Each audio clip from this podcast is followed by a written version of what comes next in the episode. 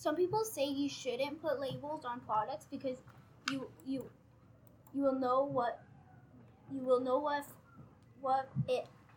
the effects it has on the environment, while others believe you shouldn't use labels. My opinion is that you shouldn't use labels.